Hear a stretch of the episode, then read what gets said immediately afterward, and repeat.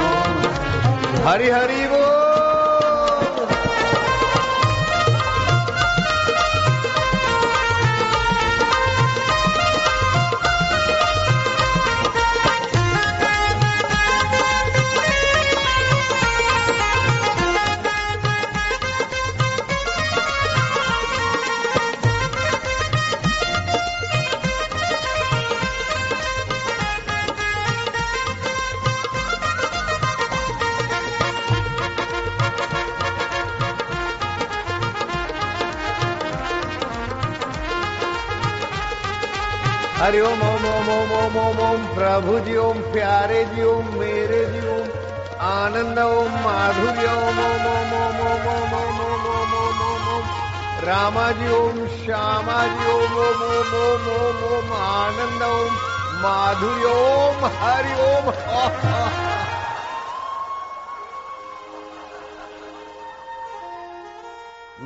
संत वृंद विराजो क्या हाल चाल है?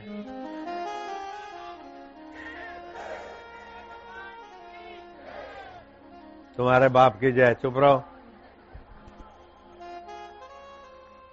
सब संतों की जय, जति जोगियों की जय। मेरे को तो ये संतों को देखता हूँ ने तो कुछ मस्ती और ही आ जाती। भारत के संत मुझे बहुत बहुत प्यारे लगते हैं।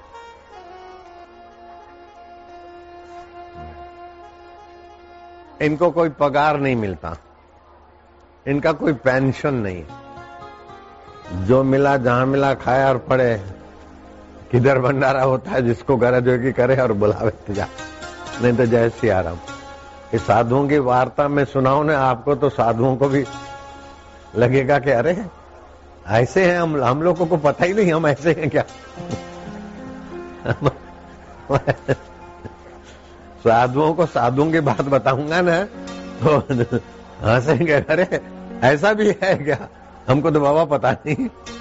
तुमको पता नहीं है, ऐसे भगवान को भी अपनी महिमा का पता नहीं होता। और साधुओं को भी अपनी महिमा का पता ही नहीं होता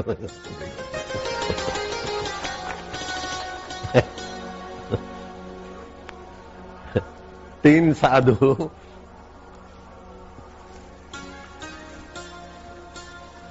यात्रा करते करते, चलो भाई, अब गंगा किनारे तो खूब घूमे। चलो यमुना जी, यमुना मैया के पास। तो यात्रा करते करते एक वृद्ध साधु ने कहा, भाई, अब हमारे बस की ना है। हम तो यहाँ मैया की गोद में बिंद्रावन में ठहरे अरे बाबा, चलो अब वो बिंद्रावन में आए, यमुना किनारे किनारे आगे चले। वो बरसाना की महारानी, राधा रानी का गाँव के। अब बोले, हम नहीं चल पाएँगे। बोले अच्छा महाराज आप विराजो दो साधु ने ठान लिया कि अपने अब किसी से कुछ मांगेंगे नहीं। जा रहे हैं महारानी के गाँव में, बरसाना। बरसाना समझते ना? महारानी का गाँव था। सारी जगत की रानियाँ उसके आगे दासी, ऐसी महारानियों के बापों के बाप, महारानियों की महारानी। राधा रानी। कौन सी महारानी थी? राधा रानी। राधा रानी के गाँव जा रहे हैं। अब राधा रानी के गाँव जा रहे हैं बरसाना। बरसाना जा रहे हैं राधा रानी के गाँव। हम उसके तो मेहमान हैं। अब राधा रानी जाने, उसका काम जाने, हम तो मांगेंगे नहीं। जो मिल जाएगा खा लेंगे। चलते चलते रात को संध्या की आरती के आसपास पहुँचे। आरती वारती हुई। थोड़ा बहुत ऐसा मिलता है ना हाथ में। लो और चरणामृत मिला वो बाबा तो लेके रात को बरसाना के मंदिर का जो प्रांगण होता है, उसमें सो गए। सो तो गए, लेकिन खाली था पेट। चूहे कुश्ती खेल रहे गुड़ गुड़ गुड़ गुड़। आउच। दस बज गए रात के। साढ़े दस बजे गए।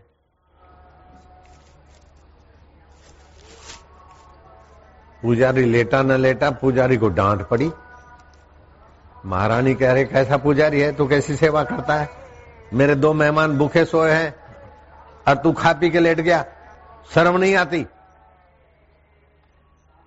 जा, जाँच कर। दो मेहमान भूखे हैं मेरे।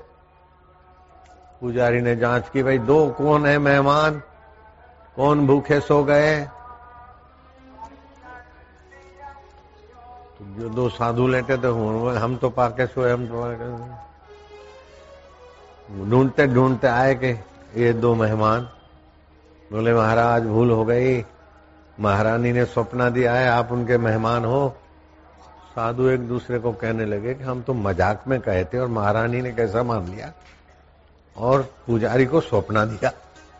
महारानी, बड़ा ख्याल रखते मुयो ओ मुयो मुयो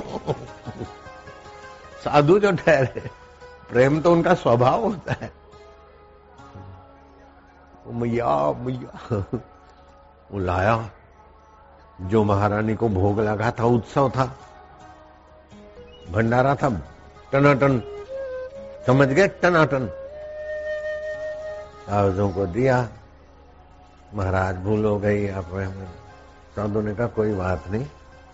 हम तो भाई ऐसे पकड़ है। वो साधु बाबा, सुना करो कि आपको पता ही नहीं। आपको पता ही नहीं चलता कि क्या होता है आपके लिए।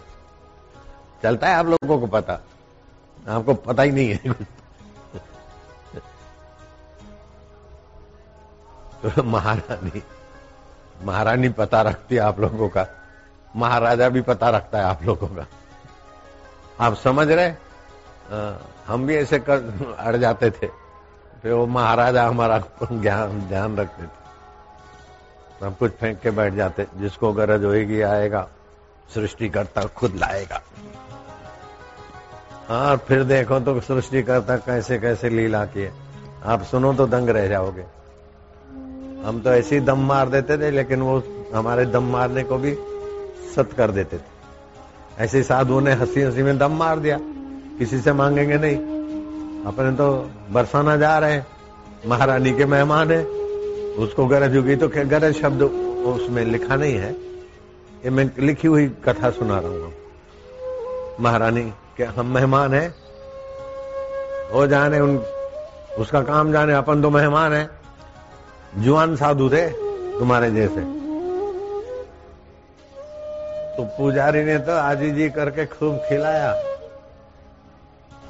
थोड़ा टहले बहले।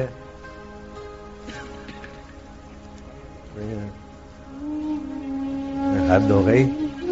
अपन तो रास्ते में बात की तो महारानी ने सुन ली।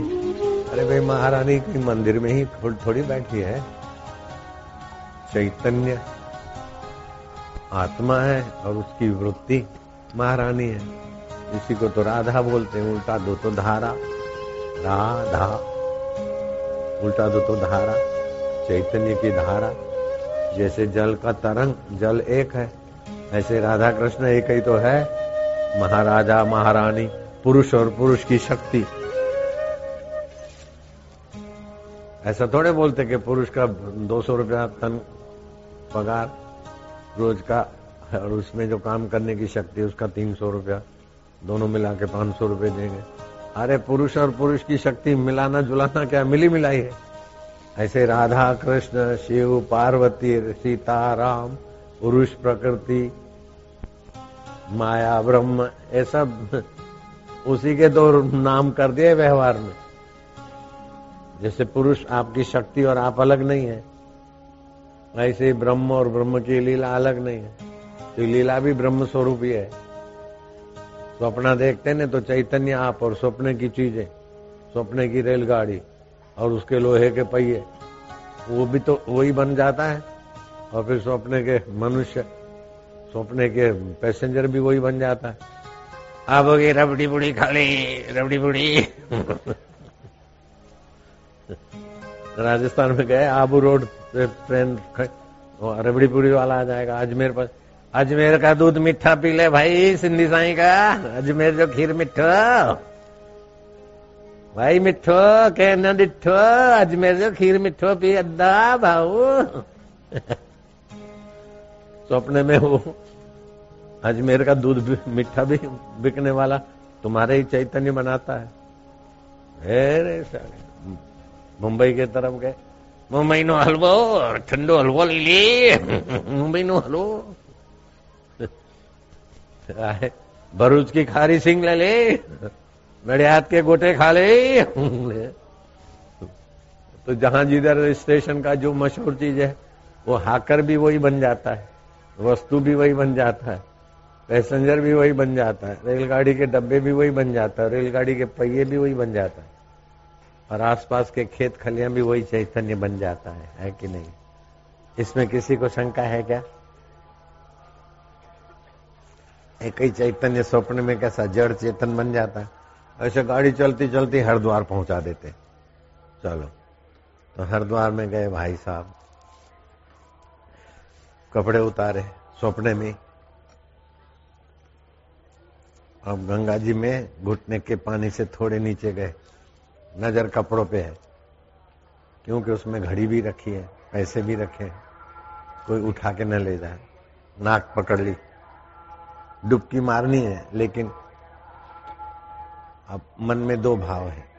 डुबकी मारेंगे पुण्य होगा, और डुबकी मारे तो कोई उच्चक्का ले न जाए। जय जय सियाराम। साधु बाबा, सुन लो आप लोगों का ये एड्रेस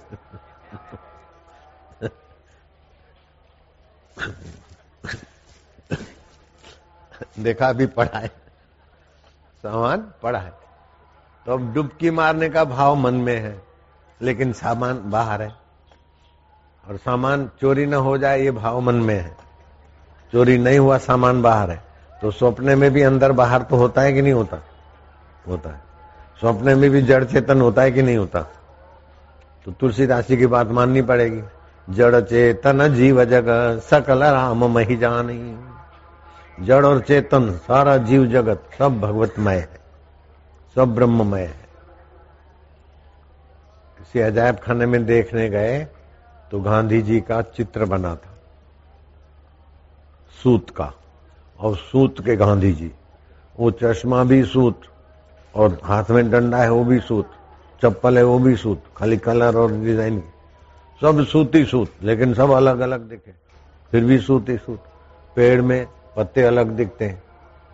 टहनियाँ अलग दिखती है, डाले अलग दिखते हैं, फल अलग दिखते हैं, फूल अलग दिखते हैं, लेकिन पेड़ का रस तो एक ही का एक। ऐसे ही रसमय ब्रह्म एक ही का एक और पाँच भूत अलग अलग दिखते हैं, और भूतों में मिश्रण करके क्या वेराइटियाँ बनती है।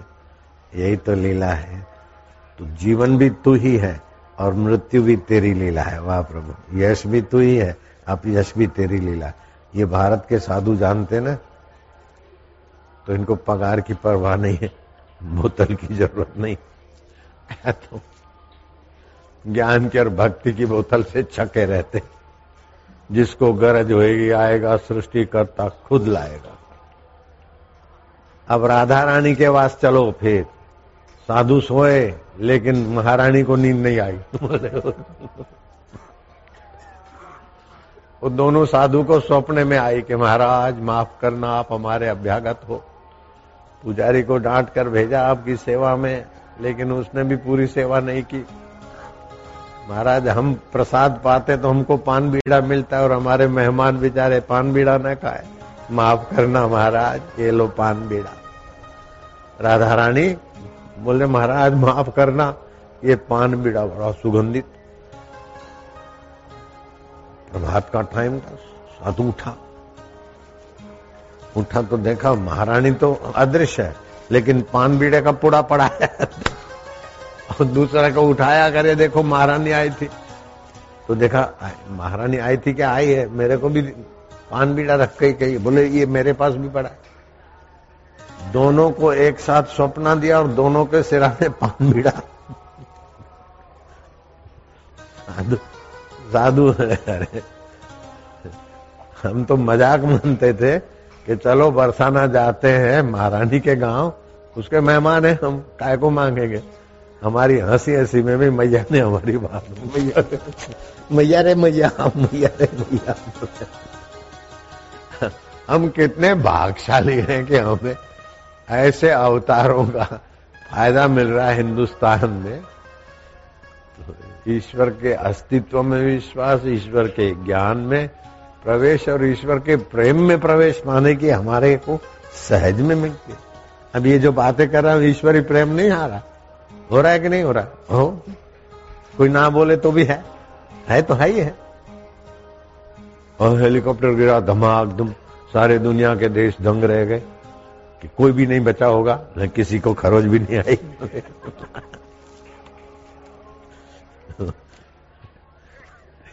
ये कैसा है जादू? समझ में ना आया। तेरे प्यार ने हमको जीना सिखाया। नहीं तो मर जाते, ये बनाऊँ ये बनाऊँ, ये पाऊँ। मैंने कोई आश्रम नहीं बनाया, ये ऐसे ही लोगों ने बनाया, नाम रख दिया बापू के आश्रम। हम भी बोला अच्छा ये ट्रस्ट है। मैंने तो ये कपड़े भी अपने नहीं है मानता हूँ। मैंने तो अपना शरीर भी मैं नहीं बनाया। शरीर माता पिता का दिया हो कपड़ा समाज का दिया हो मेरे पास अपना कुछ भी नहीं है। लोग बोलते हैं, बापू के पास बड़ी संपत्ति है। एक कख भी मेरा नहीं है। लेकिन सारी संपत्तियाँ जिसके पास है ना, उसकी तिजोरी की कुंजियाँ मेरे पास रहती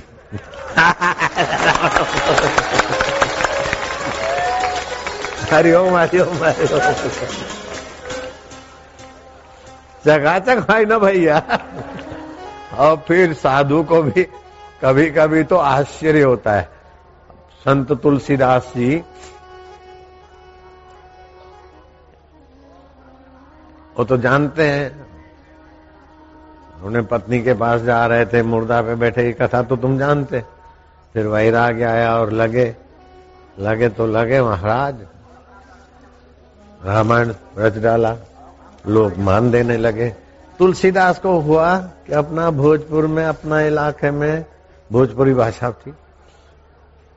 कि सब लोगों को तो मिल गया, लेकिन अपने गाँव वालों का भी भला हो। अपने गाँव लौटे।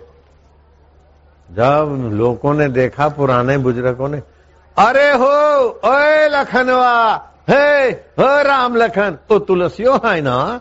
अरे तुलसियो आयता है, ए तिवारी, ओ जगुआ ओए ओए ओ तुलसियो आयता है ओ तुलस आए आए का भैया आए का और तुलसिया कहा है, इनका ऐसे हाल चाल बा आए का बैठे का हा? हम देखा, बापू की कुर्सी निकाली खाए हाँ देखा। हम बैठे का हा? बैठे। बैठे बैठे तुलसिया, बैठे का बूढ़ा बुज़ुर्ग तो बैठा था। तुलसिया को बैठाई था। बैठे का बैठे का बहुत दिन हो रहे हैं। कहा गए रहे? हम सुने तुम बाबा जी बाबा जी बन गए ना। ऐसा टिल्ला मिल्ला लगाए सचमुच बाबा जी बन गए क्या? वो कहा गए? ओ दीनानाथ। अरे भाई, आए का जल्दी। जरा राम लखन दीनानाथ मिल के जरा दाल चावल बनाएगा हलवा जरा रगड़ दिया कहा दही भाई है ना?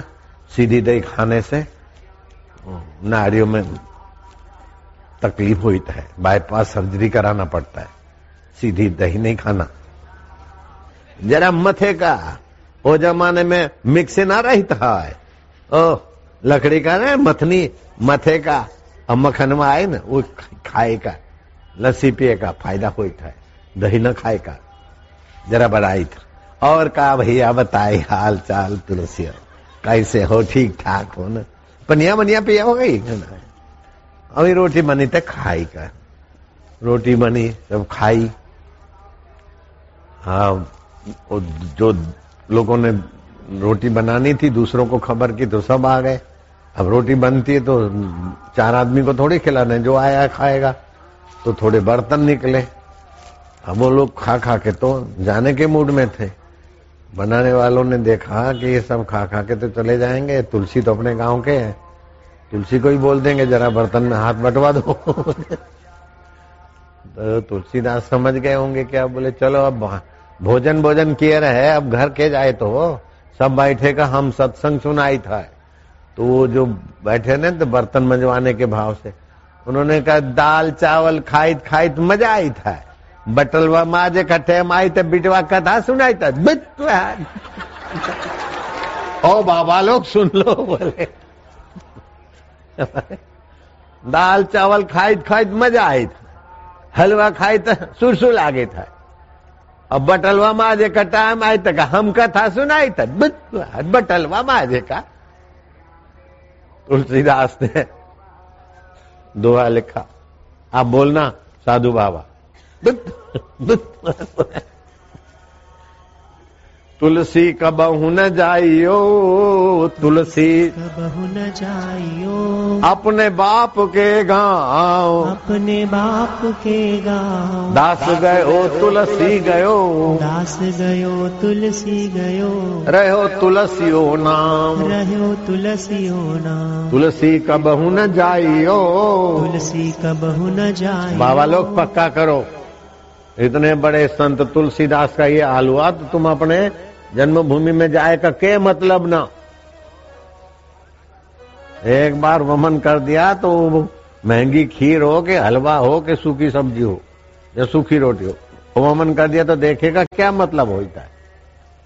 तुलसी कबहु न जाय अपने बाप के गाँव।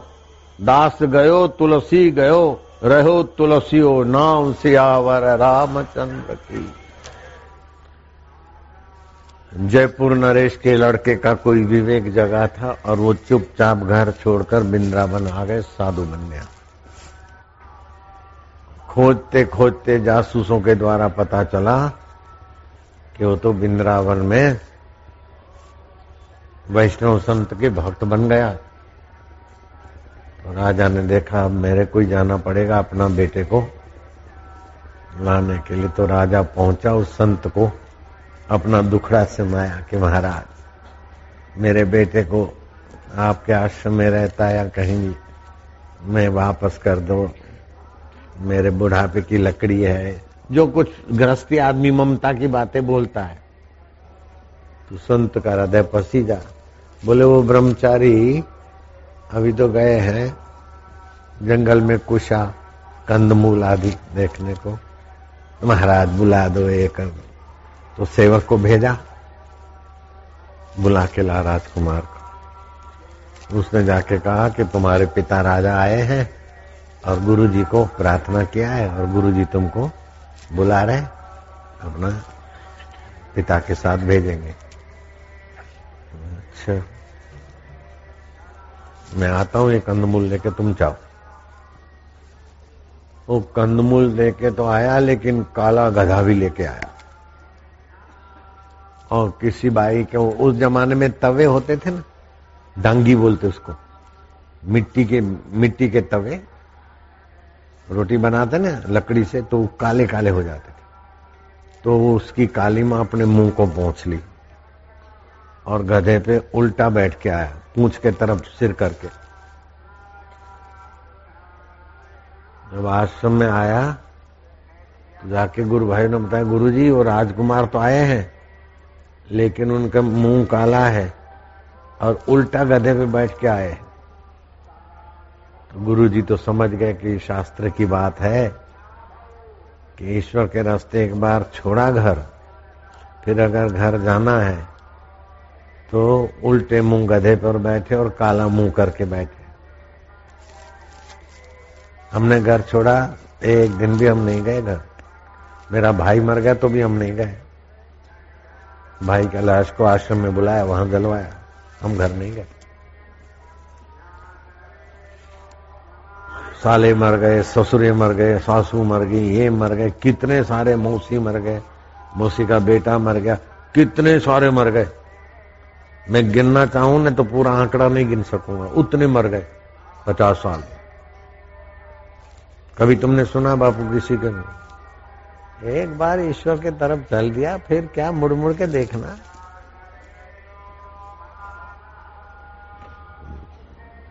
तो ईश्वर भी जानता है कि अव्यभिचारिणी भक्ति है, पक्की भक्ति ईश्वर मिले तो मिले, नहीं तो ये संभालू तो उसके ऊपर ईश्वर का विश्वास नहीं, उसका ईश्वर पे विश्वास नहीं। तो ये हमारे साधु पेंशन पे पेंशन पे भरोसे ही नहीं है। न पगार की ज़रूरत है इन पट्ठों को, न पेंशन की ज़रूरत है न ठीक ठाक, ऐश आराम की ज़िंदगी की ज़रूरत। पूरे हैं वे मर्द जो हर हाल में खुश है, मिला अगर माल तो उस माल में खुश है, हो गए बेहाल तो उस हाल में खुश है। कभी चबावे चना चबीना सुनो साधु बाबा, तुम्हारी कहानी चल रही है। साधु लोग आपको पता ही नहीं, भगवान को भी पता नहीं हमारी क्या महिमा है। ऐसे भजनानंदी साधुओं को भी पता नहीं होता। कि हमारा क्या हाल है? जय जय सिया राम करते थे उड़िया बाबा चले चले जाते, कहीं शाम पड़ी, रात पड़ी, रहे यमुना किनारे। तो दो सुहावने लड़के आए, बोले, बाबा, आपको तो भूख लगी होगी, हम भोजन लाए। बोले, बेटे, कहाँ से लाए? बोले, हमारा घर है पास में। बोले यार गर्मा गर्म भोजन दिया।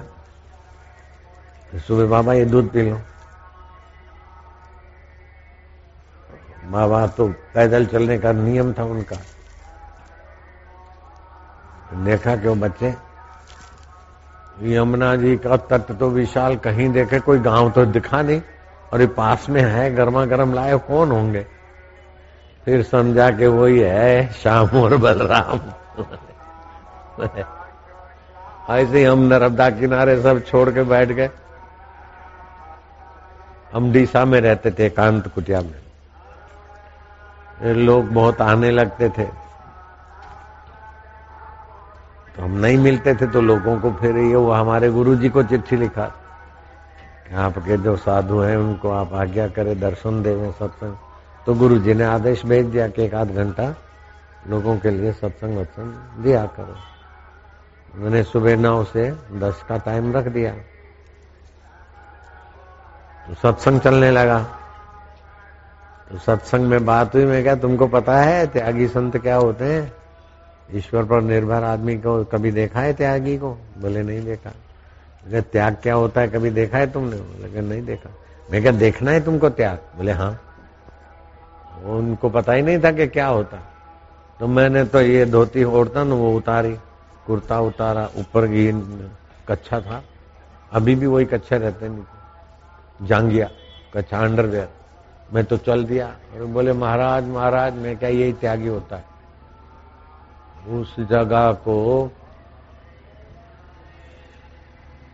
पिस्तालीस साल हो गए। एक रात भी फिर मैं वहाँ रहा नहीं।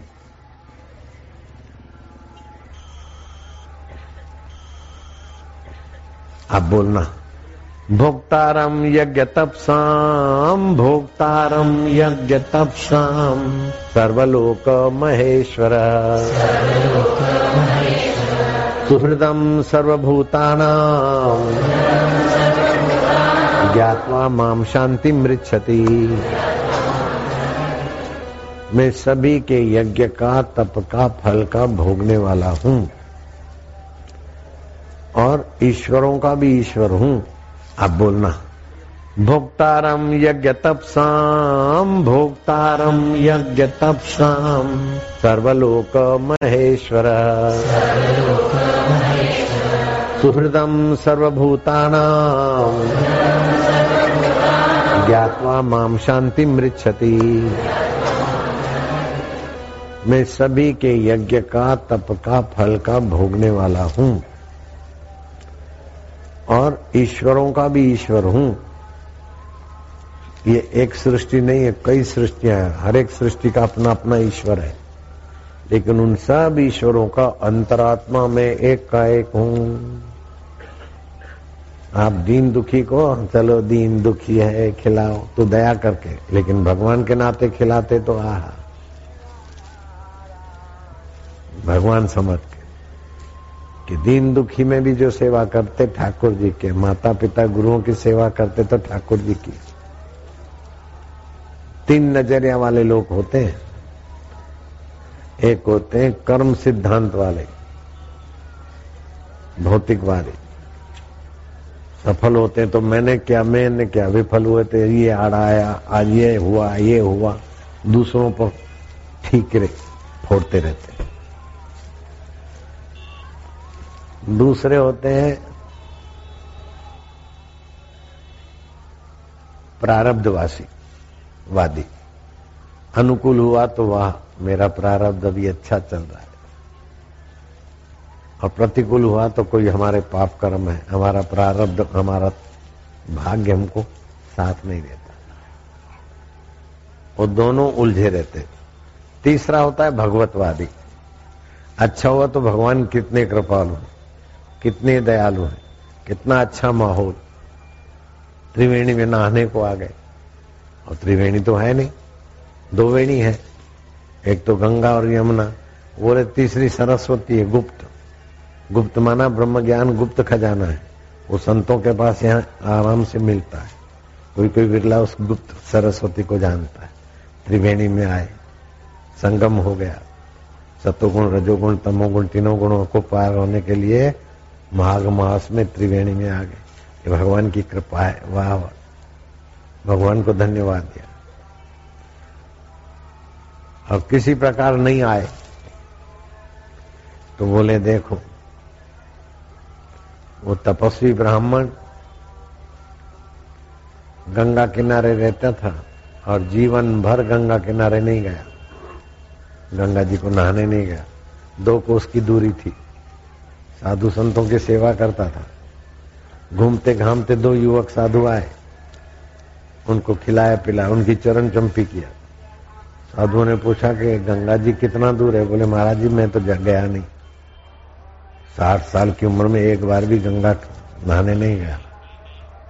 लेकिन लोग बताते हैं कि दो कोस की दूरी है। मैं अपने तरफ़ से नहीं बता सकता साधु ने डांटा कि, तू कितना पापी? हम तो सैकड़ों माइल से आए गंगा नहाने को।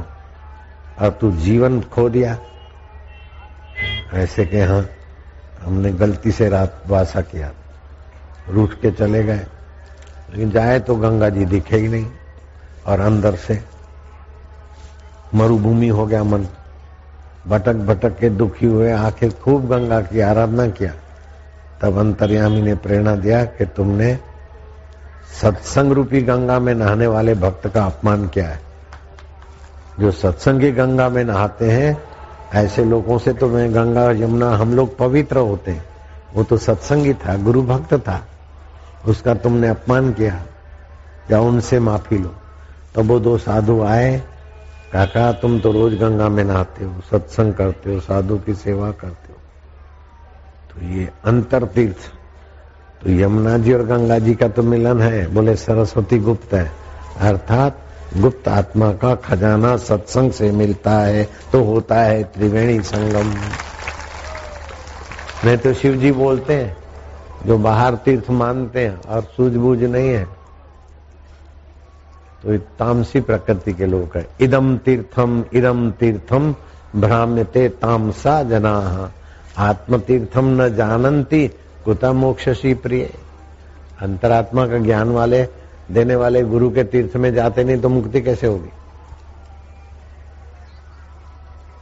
तो कबीर जी भी बोलते, तीर्थ न आए एक फल, संत मिले फल चार, सतगुरु मिले अनंत फल। भाव में ऐसी ताकत है कि पत्थर की मूर्ति पत्थर नहीं रहती, भगवान प्रकट कर देती है। भावग्राही जनार्दन। न विद्यते लोष्टे काष्टे पाषाणे च। भावो ही विद्यते देवो। भाव में परमात्मा देव विद्यमान रहता है।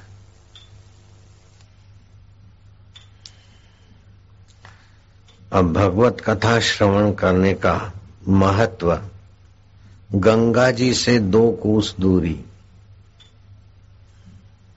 सत्यव्रत ग्राम में ब्रह्म तत्ता तपा ब्राह्मण।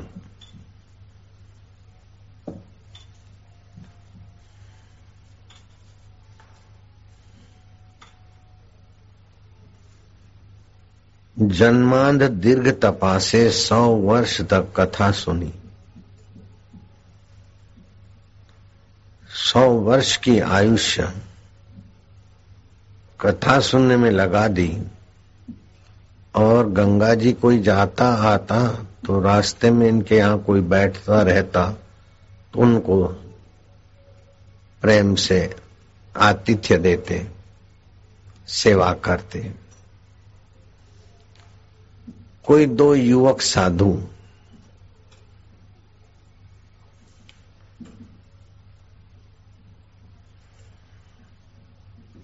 सत्यव्रत गाँव में ब्रह्म तपा ब्राह्मण के अतिथि हुए। ब्राह्मण ने सेवा किया, भोजन आदि दिया, और उस ब्राह्मण ने, आप संत हमारे घर आए, साक्षात भगवत रूप हो। मैं आपकी और क्या सेवा करूँ? मेरा बड़ा भाग्य है। ये गंगा जी जाते आते संत मेरे को अपना मानकर मेरा घर पावन करते। मुझे दर्शन देकर मेरी आँखें पवित्र करते। और दीर्घ तपाजी महाराज से के चरणों में सत्संग सुनकर मैं तो धन्य धन्य हो जाता हूँ। आपकी कोई सेवा हो तो मुझे अपना मानकर कह सकते हो। तब संतों ने पूछा कि हमको कल गंगा जी जाना है।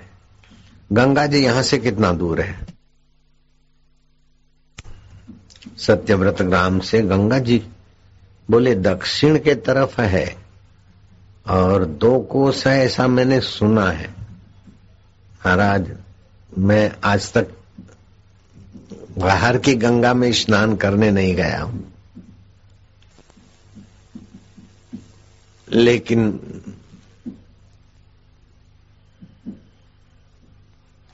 दीर्घ तपा महाराज के सत्संग में अंदर की गंगा में गोता मारता हूँ। तो गंगा जी कितनी दूर है? मैं सुनकर जो आया हूँ लोगों से जो सुना है तो दो कोस दूरी है। मैंने देखी नहीं है। साधुओं का मिजाज बिगड़ गया। अरे पापी, अरे मूर्ख, दो कोस दूरी वाली गंगा आज तक तुमने नहीं देखा। तुम ऐसे हो, वैसे हो, जो भी उनको युवक साधु थे, बड़बड़ाते गए, सुनाते गए। हमको पहले पता होता तो तुम्हारे यहाँ रात को आतिथ्य नहीं लेते। तुमने हमारा ये कर दिया, वो कर दिया। बोले, महाराज, मैं नहीं गया तो नहीं गया हूँ। अब आप संतों से झूठ बोलकर मैं अपना हृदय क्यों अब मलिन करूँ? उसने सुन रखा था। कि तीन प्रकार के तीर्थ होते हैं। स्थावर तीर्थ। जैसे गंगा घाट पे जाओ तो गंगा तीर्थ, पुष्कर जाओ तो पुष्कर तीर्थ। यमुना तट जाओ तो यमुना का तीर्थ। नर्मदा तट जाओ, नर्मदा तीर्थ। इसको बोलते स्थावर तीर्थ। उसने सुन रखा था। कथा सुनता था सत्संग। दूसरे होते चलते फिरते जंगम तीर्थ। जहाँ संत जाते हैं, वहाँ तीर्थत्व आ जाता है वातावरण में, अपने हृदय में। तीर्थी कुरवंती तीर्थाणी, शास्त्र बोलते हैं। ऐसे तीर्थ स्वरूप संत जहाँ भी रहते, बैठते, उन वे जहाँ जाते, वहाँ तीर्थ बन जाता है। भगवान ने भी कहा, ना हम बसामी वैकुंठे, योगी नाम हृदय नवा मद भक्ता यत्र गायंती तत्र, तिष्ठामी नारदा। जहाँ मेरे संत और भक्त होते हैं, मैं वहीं होता हूँ। दूसरे होते हैं जंगम तीर्थ। तो स्थावर तीर्थ से जंगम तीर्थ। अल्पकाल में मन बुद्धि को पावन कर देते हैं। स्थावर तीर्थ में तो तीन दिन ना हो बहत्तर घंटे तब उसके तीर्थत्व का कुछ झलक विशेष मिलते वो भी तीर्थ के नियम पालो तो। लेकिन जंगम तीर्थ तीन दिन क्या एक बार भी जंगम तीर्थ में आओ, बैठो। उठोगे तो बदले हुए जाओगे, कुछ ना कुछ रक्त के कण भी बदल जाते। स्थावर तीर्थ तो जल आदि, पवित्र भूमि आदि के प्रभाव से होते हैं। लेकिन जंगम तीर्थ तो आत्म परमात्मा के अनुभव ही से, भाव से संपन्न वाणी, अनुभव संपन्न दृष्टि, अनुभव संपन्न आभा मंडल को छूकर आने वाली हवा तो जंगम तीर्थ का बड़ा विशेष प्रभाव माना जाता तीसरे तीर्थ वो होते हैं, जैसे सात्विक, आध्यात्मिक तीर्थ कहते हैं। सत्य तीर्थ है। मन की एकाग्रता बड़ा तीर्थ है। सत्य तीर्थ है, तप तीर्थ है, दान तीर्थ है, ब्रह्मचर्य तीर्थ है, क्षमा तीर्थ है, दान तीर्थ है।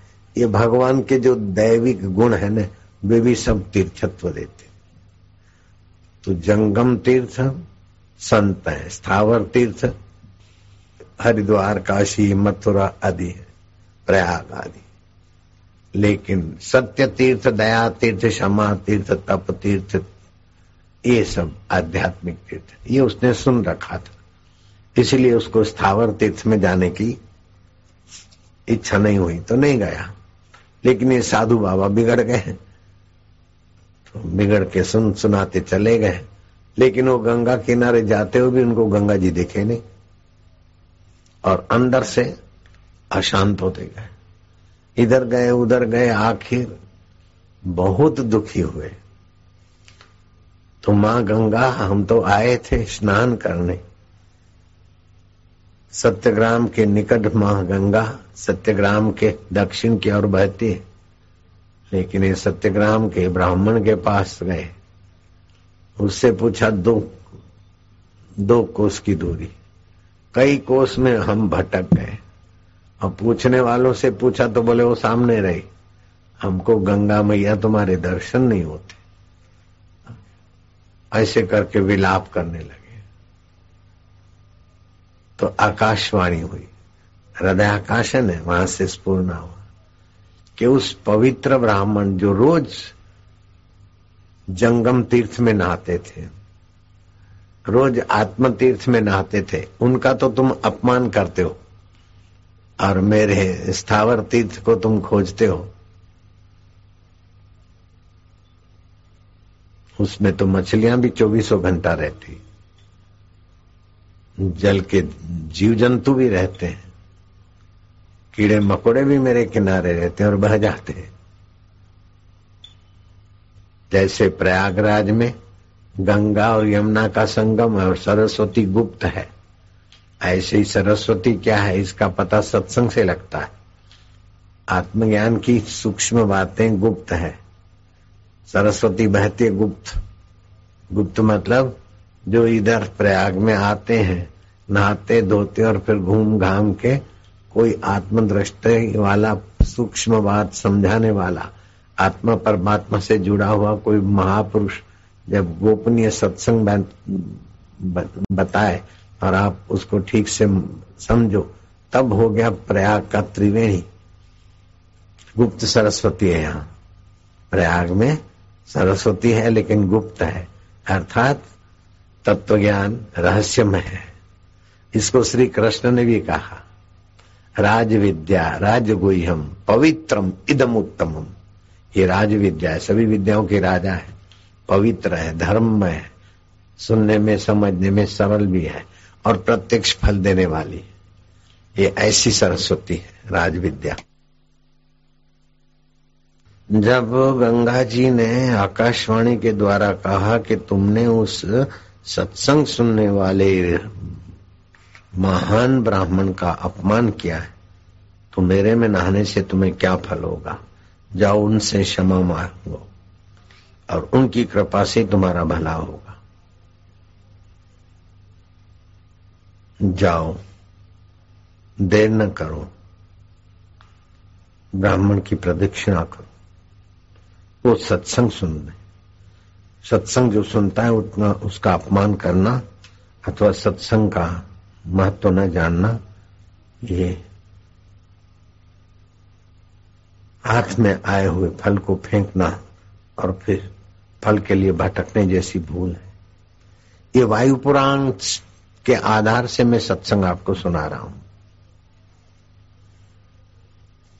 पुण्य धामा की प्रशंसा करो। पुण्य धामा गुरु के पास ले गए और दो वर्ष तक वो दोनों साधुओं को सत्संग श्रवण हुआ। अब गंगा जी में जल पूर्ण और शांति और अंतर की गंगा भी थोड़ा आनंद देने लगी।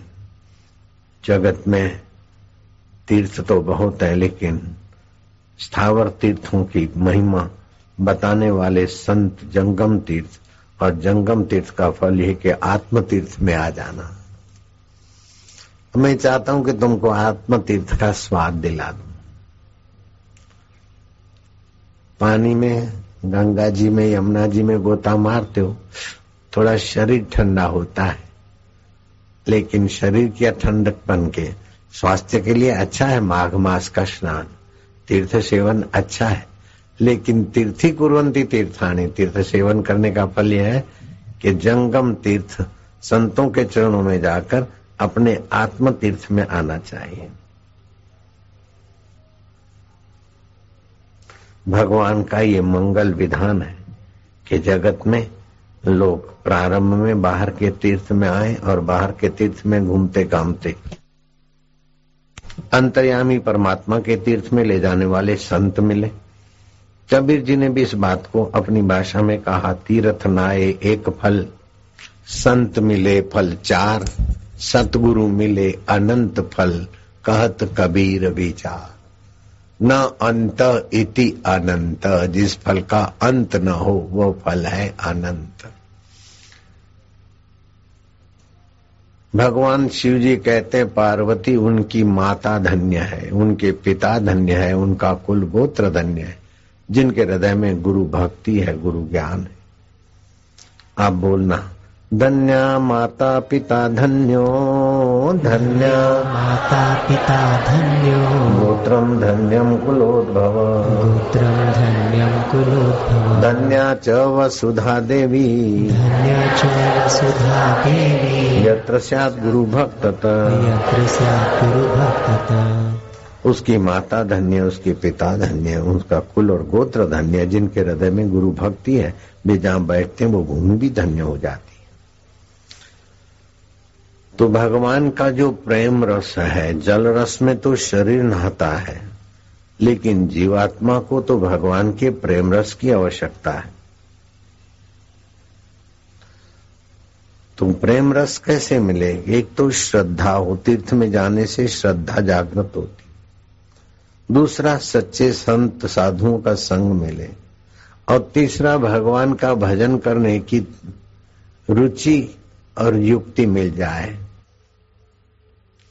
कुंभ राशि स्थित भाव तत्रिव स्थितो गुरु। हो वृंदावने भवेत कुंभो वैष्णवानाम समागम। ये शास्त्र कहता है, कुंभ शब्द की मीमांसा पाँच ज्ञान इंद्री पाँच कर्म इंद्री चित्त तथा मन से की है।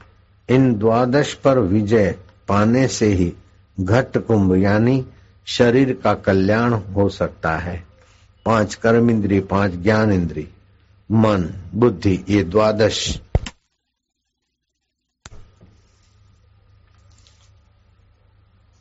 के मिश्रण वाला ये शरीर भी एक कुंभ है।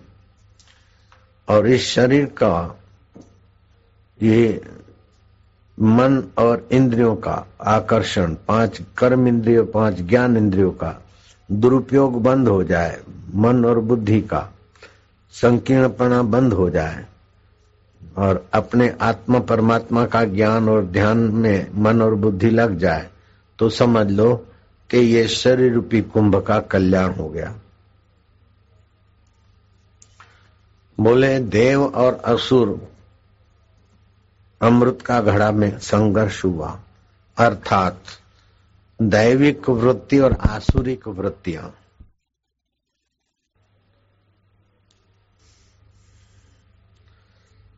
संघर्ष को जन्म देती है। इनके नियंत्रण से ही घट में अमृत उत्पन्न होता है। देव और आसुर वृत्तियाँ विश्रांत पाए तो आत्म अमृत प्रकट होता है। ये आध्यात्मिक कुंभ का अर्थ है। विविध यज्ञ जप विशिष्टो दश भी भ्रूण ही उपाशुश्च तत्णु सहस्त्रो मानस स्मृता मनुस्मृति में कहा है, विविध प्रकार के कर्म यज्ञों की अपेक्षा। स्वाहा स्वाहा करते हैं अच्छा है, लेकिन उनसे जप यज्ञ। भगवान कृष्ण ने भी कहा, यज्ञ नाम जप यज्ञ अस्मी। तो उसमें जप यज्ञ, क्रियाकलाप चीज़ वस्तुओं की स्वधा स्वाहा से कर्मजन्य यज्ञों की अपेक्षा जप यज्ञ। सभी से दस गुना विशिष्ट है।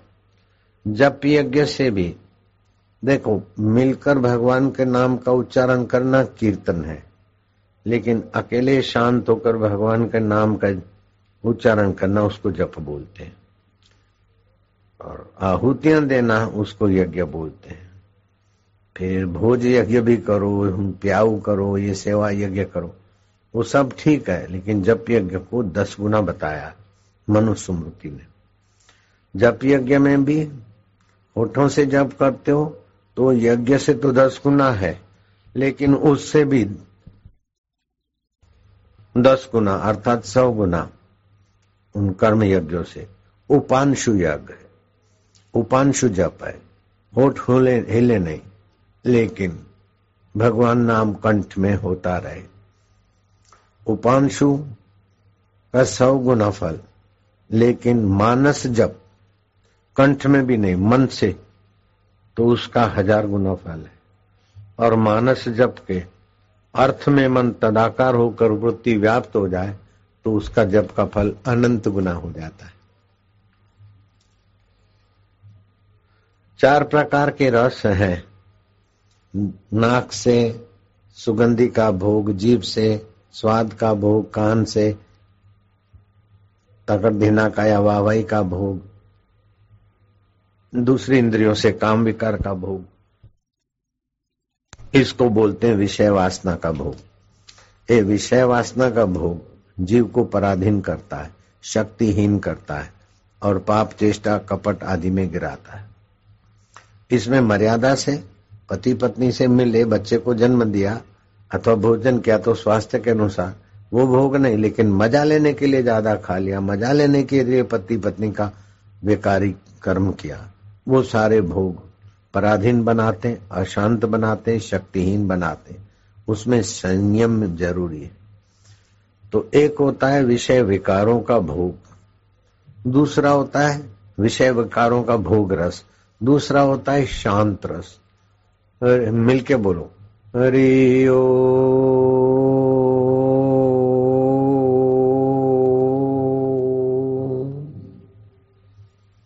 जितनी देर बोला हरिओम के ह से आखिरी म तक।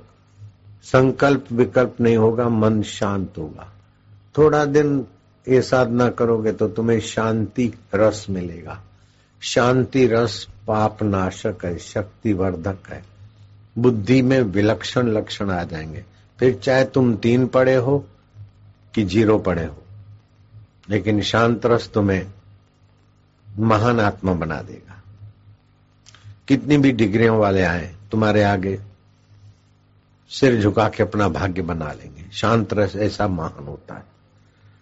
तो विषय विकार का रस प्राणी को तुच्छ बनाता है, भोगों में गिराता है, विकारों में गिराता है, कपट में, बेईमानी में, आदि आदि। इससे तो हज़ार गुना शांत रस है। शांत रस विवेक देता है, सामर्थ्य देता है। लेकिन शांत रस में भी कहीं हल्ला गुल्ला हुआ, कहीं कुछ विक्षेप हुआ तो शांत रस वाला भी हिलडुल जाता है। उसके अपेक्षा वासुदेव सर्वमित ऐसा करके तत्व ज्ञान में आ जाता है। तो उससे व्यापक ब्रह्म की वृत्ति होने से स्वाधीन रस का अनुभव होता रहता है। हम हैं अपने आप हर परिस्थिति के बाप। मन में विक्षेप हुआ तो मैं विक्षेप को जानता हूँ। शरीर में बीमारी हुई तो मैं बीमारी को जानता हूँ। दुखाकार वृत्ति हुई तो मैं उसको जानता हूँ। वहाँ, ये स्वाधीन रस हो गया। स्वाधीन रस अखंड सत्ता से एकाकार तो कर देता है, लेकिन बढ़ता नहीं। अगर इसको बढ़ाना है तो स्वाधीन रस को भी। अखंड को और अनंत को।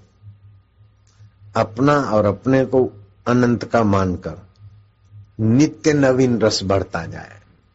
उसको बोलते प्रेम रस। वो प्रेम रस जीवन की, साधना की, सबकी पूर्णता है। कबीर जी ने कहा इस प्रेम रस के बारे में प्रेम न खेतों उपजे। ये किसी खेत से पैदा नहीं होता। प्रेम न हाट बिकाए। किसी दुकान पर बिकता नहीं है।